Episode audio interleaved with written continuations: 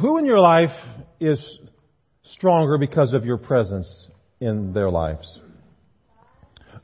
Who is encouraged by you, supported by you, prayed for you? Who is who is does life better because you're in it with them? Let's flip that question.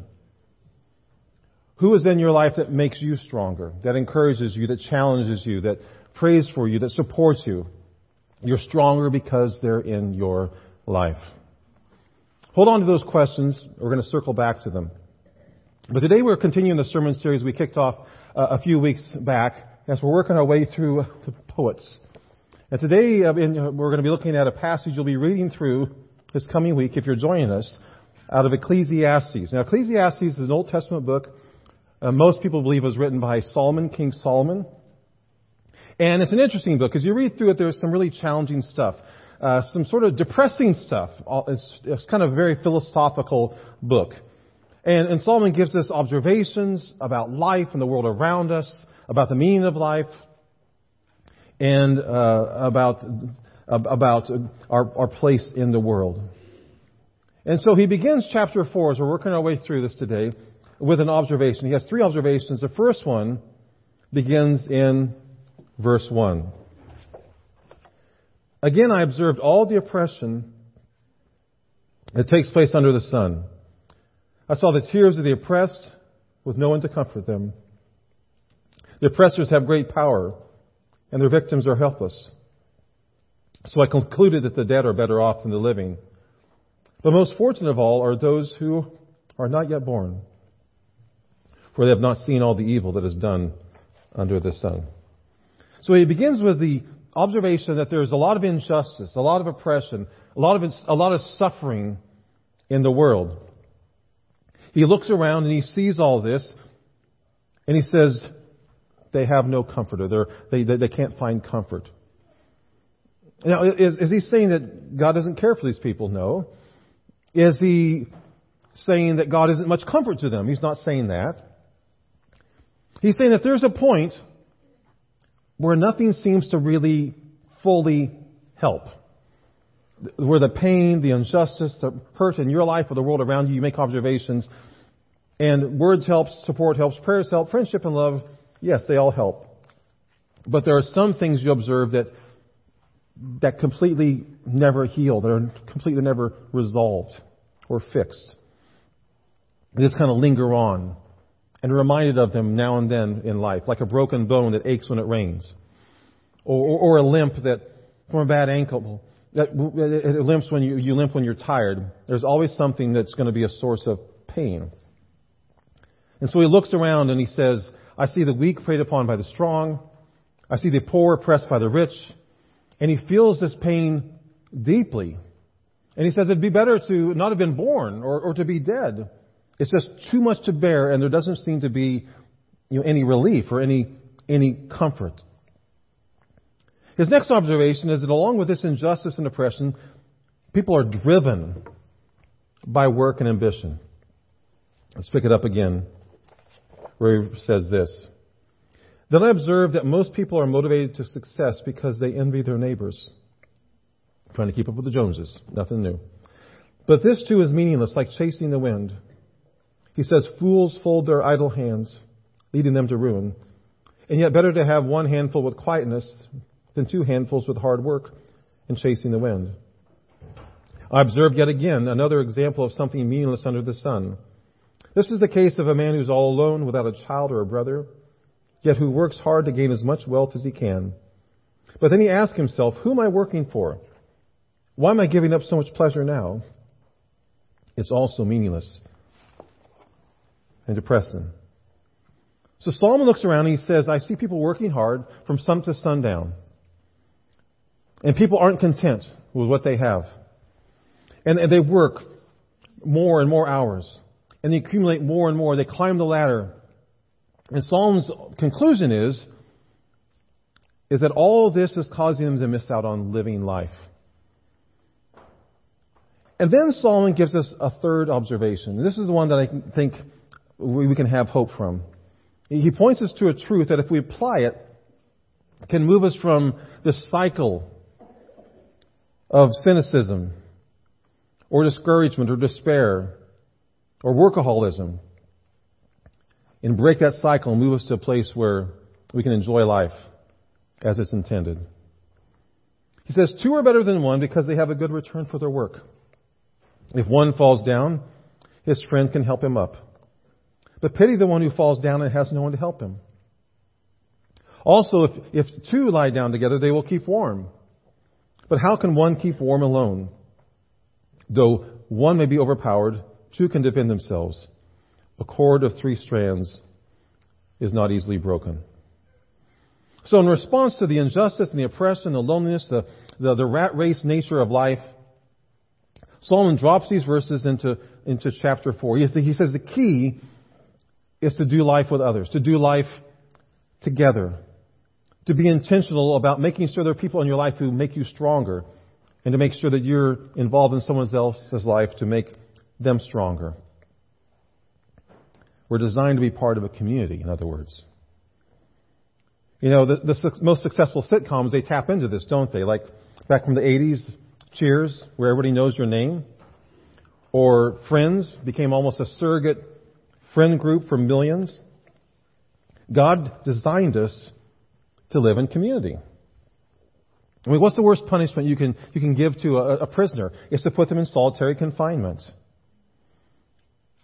All people are created by our Creator to live in relationship, not to live life alone, not to do it alone, not to miss out on the point of life.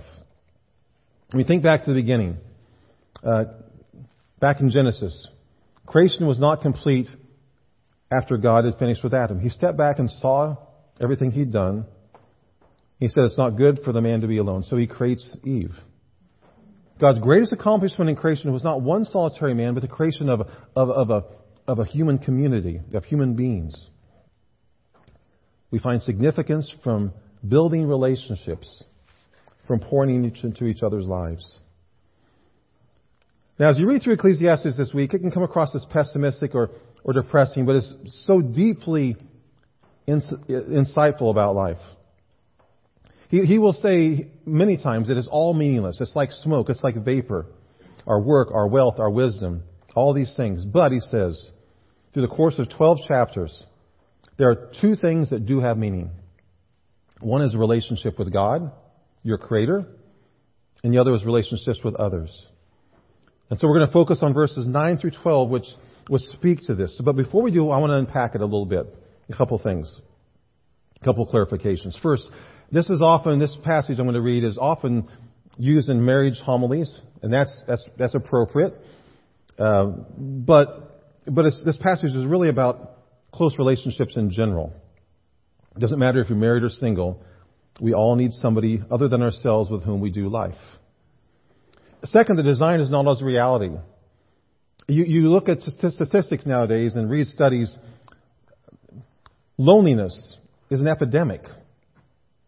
Many, many people feel alone in their lives, alone in their world. They're surrounded by people, but they don't feel anybody understands, anybody gets them. They feel they feel isolated. Unfortunately, that often is the case. But God has designed us to do life together. The church, the body of Christ, is to be a community that we're transformed by relationships with, with each other, where everybody feels a part of things, where everybody's needed, but everybody also feels a sense of belonging. So let's move to our, the focus of our message today, verses nine through twelve. And in these uh, in these verses, Solomon looks at three different scenarios in life. The person who does life by themselves, the person who does life with one other person, and the person who has more than one relationship with others that's, that's close and intimate. So let's look at the first. He says, this is the case of a man who's all alone, without a child or a brother, yet he works hard to gain as much wealth as he can. But then he asks himself, who am I working for? Why am I giving up so much pleasure now? So this guy has a job, he goes to work, he makes lots of money, he's successful, he's moving up the ladder, but he has no close friends. And all his labor and all his wealth, they don't satisfy. And one day he asks himself, what is the point? And Solomon concludes, a life like that is too much work for what you get out of it. Now, there are two things we need to remember when we think about doing life by ourselves. First, one of Satan's key strategies is to isolate, to divide and conquer. You look at the story of Adam and Eve, that's what he does. He, he, he pairs them off against each other. He divides, he conquers, he isolates. Because he knows that when we're isolated, when we're by ourselves, we turn inward, we lose perspective, we're vulnerable. We're most likely to get hurt, to stray, to make mistakes, to struggle, to give in to despair. Martin Luther addressed this when he said, "No one should be alone when he opposes Satan. The church and the ministry of the word were instituted for this purpose, that hands may be joined together and one may help another. If the prayer of one doesn't help, the prayer of another will." Second, it is impossible. It's impossible to grow to spiritual maturity by yourself. It's, it's just not possible. Some folks are like, you know, I'm fine. I don't need the church. I love Jesus. I believe this stuff. I'm fine. You cannot grow to what God has intended you to be apart from Christian community. It, it's not possible. Paul is clear in Ephesians four sixteen that it's only as we work together in tandem that we grow to spiritual maturity. We are designed to need each other to become all that God has created us to be. We can't do it by ourselves. We can't do it in isolation. It does not happen in a vacuum. So that's scenario one. A life without close relationships, Solomon says, is virtual poverty. He moves on to scenario two. And this is about facing life with somebody else who can then make it easier.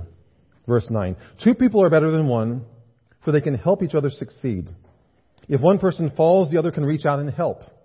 But someone who falls alone is in real trouble. Likewise, two people lying close together can help keep each other warm. But how can one be warm alone? The second illustration is a fall. If one person falls, the others, the other can reach out and help. But someone who falls alone is in real trouble. Now, there's two circumstances in view here. One is just the physical. You fall, you need somebody to help you get back up. The other is, is, is a lapse in judgment. When you lose your way, you make a really bad mistake, you, you really screw up, and you don't think you can come back from it. To get back on your feet by yourself can be pretty daunting, but then there's somebody to help you and to encourage you, to assist you, to support you, to help you get back on your feet, to get back on the path. And those of you who have made mistakes in life, like myself, you know how important it is to have somebody else in your life to help you at this point, to get back up on your feet and to find your way again. The third illustration that Solomon uses here is trying to get warm when you're cold. He says, likewise, two people lined close together can keep each other warm. But how can one be warm alone? Now, there's again, there's two two aspects to this. One is physical, right? If you're cold, really, really cold, you huddle up. Like I think a number of years ago, about fifteen years ago, I was hiking in the mountains with one of my uh, sons, who was a grade schooler at the time. We got to the top of a thirteen plus, uh, thirteen thousand foot peak by ourselves, several miles from the cabin. And it was a beautiful day. And then all of a sudden, as you know, the weather changed. Clouds came in, fog came in, the temperature dropped thirty degrees, just like that. And, and my son began to shiver. And I tried everything. I gave him my coat. Nothing seemed to work. But eventually I pulled him to me and I just, just hugged him for about ten, fifteen minutes until he stopped shivering, and we're able to move on. There's the physical side, but there's also the spiritual side. When we're cold spiritually, we need somebody else to come alongside us, to, to spark us, to spur us, to move forward in Christ, to seek Jesus. You know, D L Moody, the, the evangelist back from uh, the early nineteen hundreds, late eighteen hundreds, told the story of a, a man who, in his, in his church fellowship, who, who decided he didn't need to go to church anymore, that he was fine. That he was a good person, he knew what he believed, he trusted in Jesus, he didn't need the church. And so Moody went to visit him, and they had a conversation. He wasn't making any progress with the guy. But then Moody had an idea. There was a fire, and he went to the fire, and he pulled one of the coals away from the fire and set it off by itself. And he stood there silently with the man and just watched it as the coal began to flicker, and it began to lose its warmth. It began to lose its glow and become cold and dark. The man then said, "I see your point. Well, Solomon's point here is hard to miss too. Life is going to have stiff challenges. We can try to do it alone.